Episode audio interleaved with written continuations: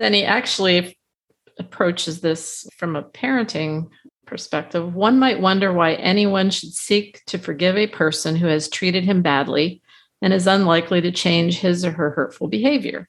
The answer is simple forgiveness may help individuals heal psychologically, enable them to be better parent to their children. It might also reduce interparental conflict.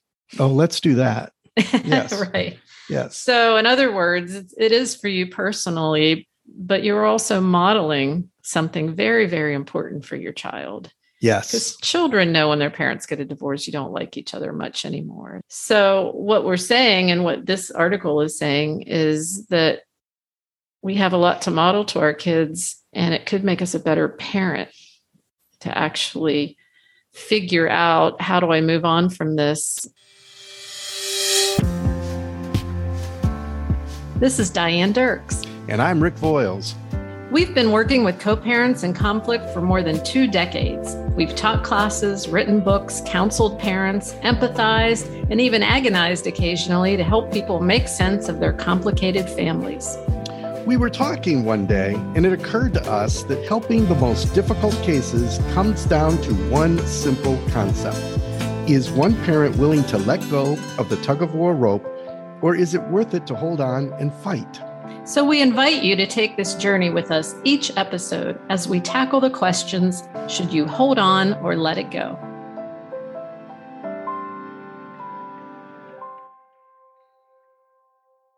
Welcome to Co Parent Dilemmas, where we give you practical solutions to those impossible co parents. Hi, Diane. Hey, Rick. How are you? I'm doing good. I had a good weekend. How about you? Good. We did too. We went to a little pool party last night, and that was fun. I went to a movie with my wife. We and, saw the new Top Gun. Ah, I heard that was really good. It is really good. Yeah. Yeah. Someone told me it was good because it felt like the olden days when movies had positive themes and feel good stuff in it and wasn't political. It was just the hero stuff, right? Yes.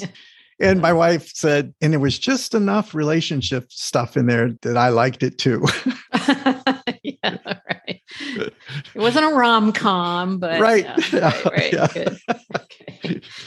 Before we get into this episode's topic, I thought we'd talk about something new that we're going to do this week that's kind of fun something new coming up? Yeah. We'll still release an episode next Sunday, but we're going to do in between a Wednesday hump day bonus Ooh. episode. And we're going to do these occasionally. And when we do them, we'll let everybody know. But we are going to introduce it, but then we're going to let you listen to somebody else's podcast episode just to showcase some others out there that might be informative to our audience. Yeah, we're expanding our relationships and finding more resources that might help our audience. Right. And this week, we're going to showcase Step Family Mission Possible. Ooh. And it's Jen and Bill Rogers who are going to talk a little bit about blending families. So I hope that oh. you all oh. check it oh. out on Wednesday. All right. This coming Wednesday, right? Yep. Okay. I'm looking forward to it. All right. Today we have an email from Carolina. She sent us somewhat of a long email, so I'm going to pare it down into what I think is her real question. Basically, the story is she and her ex husband have been divorced for five years. They have a couple of children together. He is now remarried with an infant child. And she's a little perplexed and frankly, so am I on these kinds of cases on why he continues to be so bitter and angry and resentful toward her in his behavior and how he communicates with her. She said, when it comes to making decisions, he either ignores me entirely or gives vague opposition, such as I disagree, but refuses to engage in any sort of bona fide discussion. Then, when I make a decision based on the very limited discussion or lack thereof, he claims I have no respect for him and that all I do is dictate to him and never include him in decisions. So it sounds like she's experiencing this double bind. Yes. When I include him, he ignores me or gives me these one word answers. It's not really a discussion. When I don't include him, he accuses me of being disrespectful and not including him. So she's kind of damned if she does, damned if she doesn't, right? Right. We know that's pretty common in these high conflict situations to feel that way. I'm trying to do the right thing, but he doesn't really want me to do the right thing. He just wants to be mean. And no matter what I do, I get yelled at. Right. She said that she has final say on all of the issues and that he has been threatening to take her back to court and get custody ever since he got remarried. And we've heard that kind of thing too, haven't we, in the past? That Yes. Seems like the remarriage triggers something, whether Right. it's the new spouse going, Oh, this is ridiculous. You need to take him back to court or take her back to court and do such and so. Or they get remarried to somebody who has a much different co parenting relationship with their ex. And they think, Well, why can't my relationship be like them? Or why can't I have custody? Or sometimes even, I just want to boot him or her out, bring my kids over here to this new family.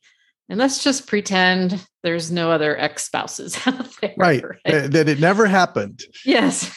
let's just make a new family, right? And Right. and forget about the other parents, which is completely unrealistic and not good for the children. And your kids don't want a whole new family. They want the parents they already have. right? Yeah. Yeah. So she doesn't say enough here to know what's going on in his head or where this is all headed. But it's very frustrating, I think, when you're trying, you're trying to be the best co parent you can be, meaning even if you're trying to be businesslike, you're taking the steps that we talk about to do that and please the court and following the order and doing what you're supposed to do. But then having these threats, if you don't do it my way, I'm going to take you back to court and get custody. It keeps that other parent off balance. Yeah. And there's some pretty good research, it's been around for years, that tells us that when the primary custodian is not doing well because the other parent is making them miserable or tormenting them in some way or keeping them off balance, the kids don't do well. So, for those of you who think that you're going to get revenge or I'm going to be mean to him or her just because they don't deserve my kindness, I want you to think how indirectly that may be affecting the children. The child's primary parent really needs to be emotionally stable. Yeah.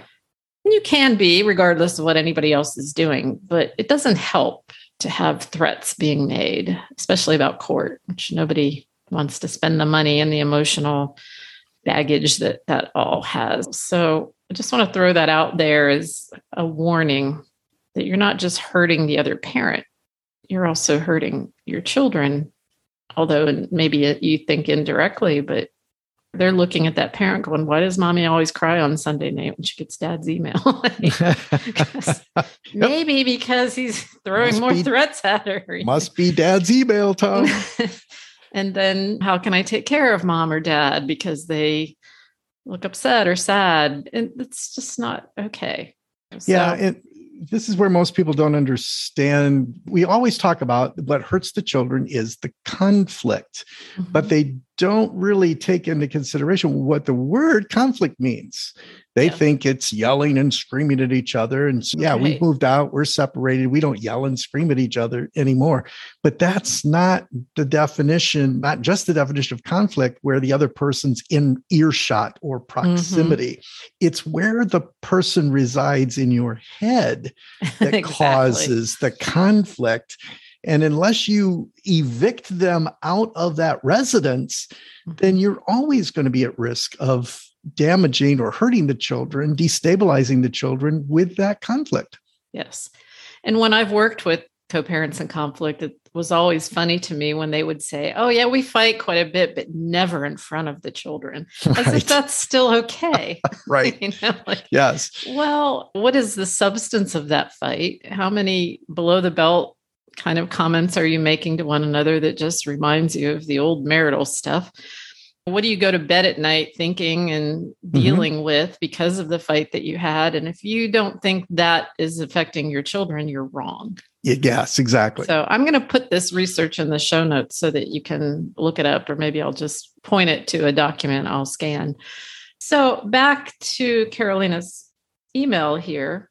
She's struggling with, I think, the practical side of this. How do I make a decision? Uh, Or maybe not, because she has final decision making and everything. So just make your decision. But depending on where you live, I know in Georgia, if you have final decision making on a certain area, you can't just make the decision without informing the other parent ahead of time so that they have an opportunity to weigh in. Yeah. They can't keep you from making a final decision on something if the court has given you that power, but you are supposed to at least let them know a decision is coming up and I need your input or your feedback. And she says, even when she does that, he is not interested, right? Yeah. But uh, yet I'm going to take you to court. And, he, you know, it sounds like a guy who is mad about what he didn't get in the courtroom five years ago. right. And he's still mad. Let it go. Yeah. He is right. still mad, which seems to, I mean, we talk about a two year process through the emotional divorce, but five years and you found somebody else that, then that becomes a personal problem. If you have still, an idea, maybe he needs to make his ex's co parent. Remember we talked about that in one of our there you go our episodes. Yeah, here you deal with her. I can't. Yeah, you do. Well, Maybe the stepmom would be nicer. I don't it know. It wouldn't surprise Carolina. me. It wouldn't surprise me that the two women could get along better than him. Either well, him. that or the new wife who has the baby may be thinking that she could be a better mom than this mom, depending oh, on how he's yes. talked about his ex wife to his new wife. We've seen those cases too. I've also seen cases where stepmom thinks she knows everything about mothering, although she's never been a mom. Right. And is kind of poking the dad, do this, do that. You should do this, you should do that. And then she has a baby and goes, Wow, I had no idea. Yeah. Parenting was this hard. Right. And then suddenly they have this newfound sympathy for the mom. Yes. and then they change their tune a little bit. And by then, dad's still mad. Dad's still on the warpath. And the new mom and the old mom kind of develop a friendship, a mothering bond. I've seen that happen a couple of times, which is very interesting. So, again, we don't know what's happening with dad. He could be a narcissist, he could just be the kind of person who gets angry and holds a grudge for many years. We don't know what Carolina did to him that would cause him to feel so resentful for so many years, but that's really on him. Yeah. It you know, it doesn't um, matter what she did five yeah. years ago. Get some right. help if you yeah. can't get through it. Yeah. So he's not asking us the question, but there are listeners out there, I'm assuming, who do struggle with this bitterness yeah. and anger about what has happened. And I know some situations are totally unforgivable, right? You have an ex who harmed your child physically or sexually or something like that. And I can understand why you wouldn't want to play nice, right, with someone like that. But you still have to follow whatever the court order says. If the court order still gives them some some time after all that happened, then you have to respect that. You have to follow it, even though you have your own really difficult personal feelings. So I just can't think of a situation where we would ever advise, well, throw that court order out and go burn the house down. You know, no. I mean, we just wouldn't do that. Right? No, so, no, it's no. So if you have a court order in place and you have to follow it, you really need to reconcile to yourself that this is what you got and find a way to accept it. So yeah. I would ask any of our listeners if you're struggling with what her ex is struggling with, find a therapist. Five years later, it's not grief anymore. It probably has to do something with an issue that came up for you in a past relationship or even your childhood. I'm a family therapist, so I know many situations where these kinds of grudges are held within families, extended families, brothers True. and sisters. Yes. Parent, child, and cousins, or all kind of family relationships where people can't forgive. And so let's talk a minute about forgiveness. Okay. How do you feel about forgiveness, Rick?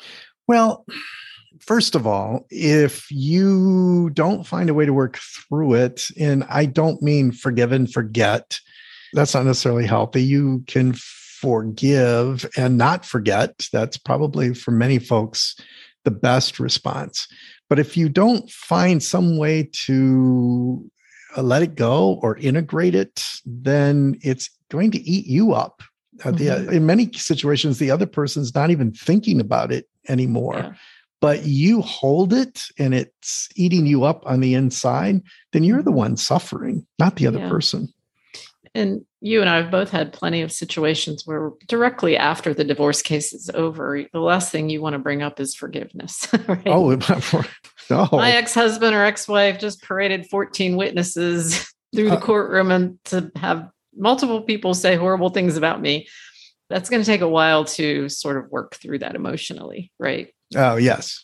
But five years later, yes, the grief process should be over and there should be some sense of forgiveness, although oftentimes people confuse forgiveness with trust. If you violate my trust, Rick, I should forgive you for my own sake so I can move on with my life and not hold on to bitterness. But I may not trust you anymore and I don't have to be in your orbit anymore right? Yeah, that's why I, I mean want to. and that's what I mean. I'm not going to forget what you did, and right. I'm going to manage my boundaries in a better way, but I'm not going to let you you're giving away so much of your power if that person continues to have a grip on you. Right.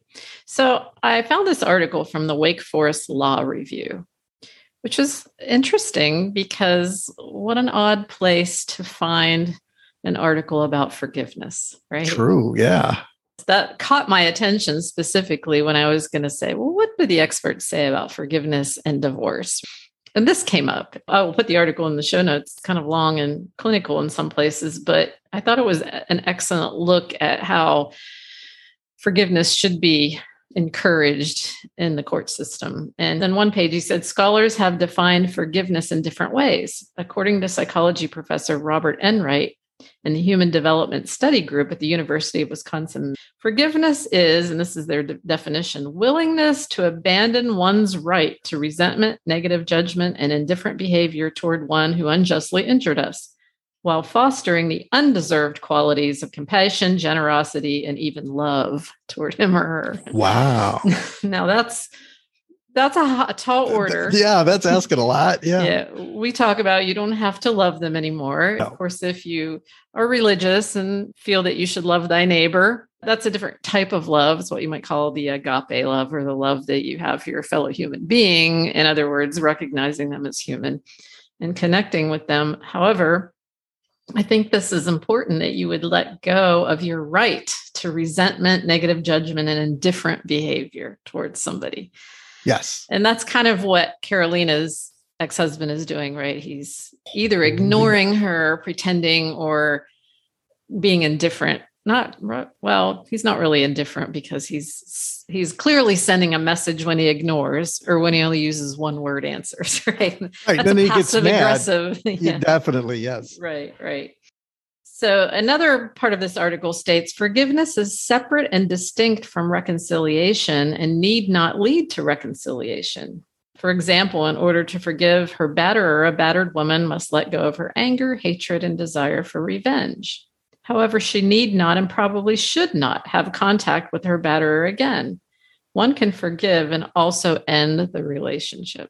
So, forgiveness is for me. I like that distinction between reconciliation and forgiveness. Forgiveness yeah. is for me, the reconciliation right. is for us right. in some way. Yeah. And then he actually approaches this from a parenting perspective. One might wonder why anyone should seek to forgive a person who has treated him badly and is unlikely to change his or her hurtful behavior. The answer is simple forgiveness may help individuals heal psychologically, enable them to be better parent to their children. It might also reduce interparental conflict.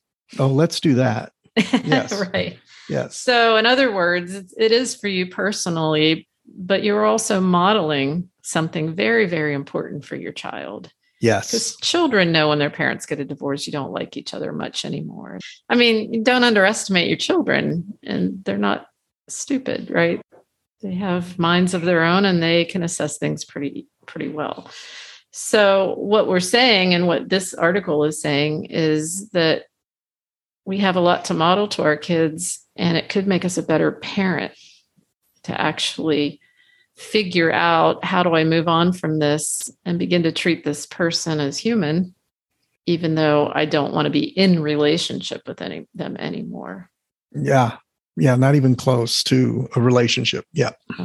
You're not friends anymore. You're not spouses, definitely. You don't really have to be in relationship because trust was broken. But there is value in be able to, being able to forgive and then just have a business like relationship. Right. And again, the benefit is for you and for the children. It has nothing to do with the other parent. Yes. So, from a practical point of view, back to this final decision maker, I run across this all the time yes, that parents too. confuse joint legal and final decision making. And they think that because I have joint legal, that we have to have a long, drawn out discussion until we both agree with each other. Right. And that I can veto a decision if I don't like it. Right. And right. that is yeah. not the case. The courts yeah. have determined over the decades of being exposed to this that a final decision maker must be chosen in, well, in Georgia, in four yes. areas. And that is because the court recognizes it's the conflict that hurts the children. So we're not going to have a conflict in these four areas. We're going to have a final decision maker, or sometimes we call it a tiebreaker. Right. We're going to empower one parent to make the decision. However, that parent can't just make the decision and inform the other parent later. Right. They you have, have to, to say, get feedback. Yes. But but that's it. I mean, minimally, and I, am just going for the minimal. You don't necessarily have to go to the minimalist, but yeah. you write your email, and we talk about the email protocol. But you send your emails. I'm thinking about registering our child for uh, a sporting event, let's say, and I wanted to get your opinion. Well, that's your legal obligation. The right. other parent writes back and says, "No way, I'll never approve this." And then you don't have to respond to that minimally. Yeah. But when football season opens up, you register them because you're the final decision maker yes. in extracurricular activity. That's the so, minimalist. Right. So we actually have a paragraph or language for this that we suggest to be put in court orders. And again, I'll put that in the show notes. But my favorite language for this is if you have final say or, or the tiebreaker on one of the areas. And Rick, what are those areas in Georgia that are determined to be major decision making areas? Medical, education, religion, and extracurricular activities. And these are major decisions. Major decisions. You know, education a decision is not what time do your kids do homework every day, no. right? no. But are they changing schools? Are you going to pay for tutoring? That kind of thing would be major decisions. Same thing with medical. A minor medical decision is giving your child a Tylenol for a headache versus some sort of elective surgery that you might have to or orthodontics that might be quite expensive, right? Yes. Same thing with religion generally here in the state, if you you take your child to any place of worship you want to on your time, but a major decision in religion might be getting that child baptized within yes. a certain religion or taking, I don't know, like catechism classes in in the Catholic religion or going to Jewish school if you're Jewish. So there are different things for different religions that might be considered more major than the others. And then, of course, extracurricular would be anything outside of school. We talked about that in one of our episodes too. What is an extracurricular exactly? Is it photography, hobby, or is it something where there's an appointed time you go and you pay for it, which I think is probably more appropriate for this discussion? So, the language I like is if you have final say or tiebreaker on one of those issues, you send in your weekly email to the other parent I'm about to make a decision regarding what activities our child is going to be in this year. Or I'm about to make a decision about orthodontics because Johnny's been told by two different dentists that he needs orthodontics at age 12. Or I'm thinking about changing Sally's school. Things didn't go well there last year. I'm thinking about moving her into this school or a private school. Something of that nature would be a decision that might come up and I say the language say give that parent at least two weeks mm-hmm. yeah. to look into it. And in your email, you provide them with all the information they need: a website, the doctor's name, the school's information so that they have what they need that they can do their own investigation. It's not your job to give them all the information, but you should give them enough information that they can make some phone calls or emails to get information. Just writing back saying, no way, I'll never do that without checking into anything is unfair, but they right. might do that. You can't control that, but you only do your part. I'm yep. going to give the information. And in that email, say, I need your feedback by such and such a date. Yes. Now, obviously, if it's changing schools, which might be a bigger decision, you might want to give them a month, right? To give them enough time to maybe go visit a school or whatever. But you decide on the time frames. However, if that day comes and you've not received any feedback, then you go ahead and make your final decision because all you can do is ask. Right. You can't make somebody talk to you. And that resolved this issue where I ask for feedback and he doesn't give me or she doesn't give it to me. And I wait and wait. And then I ask again and I wait and wait and I ask again. And then I get frustrated. Then I make the decision and then I get trouble. Yes, that's the bind. I didn't yep. get his feedback. Right. It also brings to mind some of these platforms like our family wizard or commonly known as OFW, where you do your co-parent communication. And one of the features about it that I like is that it timestamps when your email has been read. Uh, yes. And then lets you know he or she read the email on Sunday night at 10 o'clock. So they can't come back and say, oh, I didn't see it, or it must have gone into my spam folder. those kinds of excuses. Sometimes those platforms are worth it when you're dealing with somebody who likes to ignore or make excuses. So, Caroline, I want to say to you use that language. Maybe you don't already have that in your parenting plan, but use that language in the email to him. I want to sign up our child for piano lessons. And here's the teacher's name. Here's how much it costs. Per our court order, we're to split this 50 50 up to maybe a certain amount. And I need your decision by July 1st because she starts lessons up again in August, and that's the sign up date. And then if I don't get it by July 1st, then I will go ahead and make the decision without your feedback.